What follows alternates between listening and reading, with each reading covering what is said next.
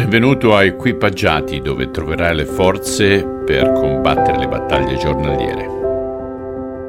Carissimi, quest'oggi continueremo con Matteo capitolo 12 partendo dal versetto 15 fino al versetto 32.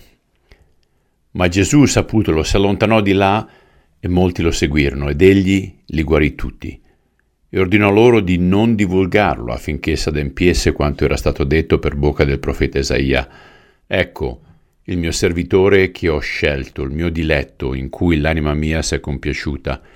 Io metterò lo spirito mio sopra di lui, ed egli annuncerà la giustizia alle genti. Non contenderà né griderà, e nessuno dirà la sua voce nelle piazze.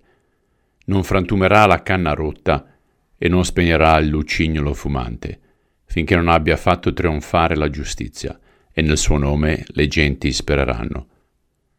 Allora gli presentarono un indemoniato cieco e muto, ed egli lo guarì, in modo che il cieco e muto parlava e vedeva. E tutta la folla stupiva e diceva, Non è questo il figlio di Davide? Ma i farisei, udendo ciò, dissero, Costui non scaccia i demoni se non per l'aiuto di Belzebù, principe dei demoni.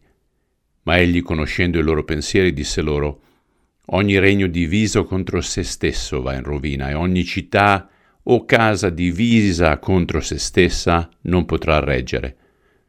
Se Satana scaccia Satana, egli è diviso contro se stesso. Come dunque potrà reggere il suo regno? E se io scaccio i demoni con l'aiuto di Belzebù, con l'aiuto di chi li scacciano i vostri figli?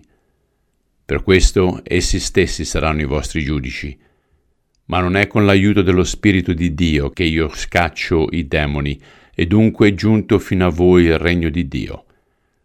Oppure come può uno entrare nella casa dell'uomo forte e rubargli la sua roba, se prima non lega l'uomo forte? Allora soltanto gli saccheggerà la casa. Chi non è con me è contro di me, e chi non raccoglie con me disperde. Perciò io vi dico, Ogni peccato e bestemmia sarà perdonata agli uomini, ma la bestemmia contro lo Spirito non sarà perdonata agli uomini. A chiunque parli contro il Figlio dell'uomo sarà perdonato, ma a chiunque parli contro lo Spirito Santo non sarà perdonato né in questo mondo né in quello futuro.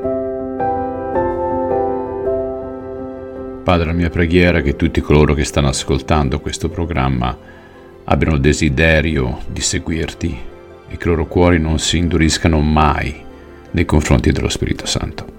Amen. Grazie di nuovo dell'ascolto e ci vediamo domani, Dio volendo. Ciao, buona giornata.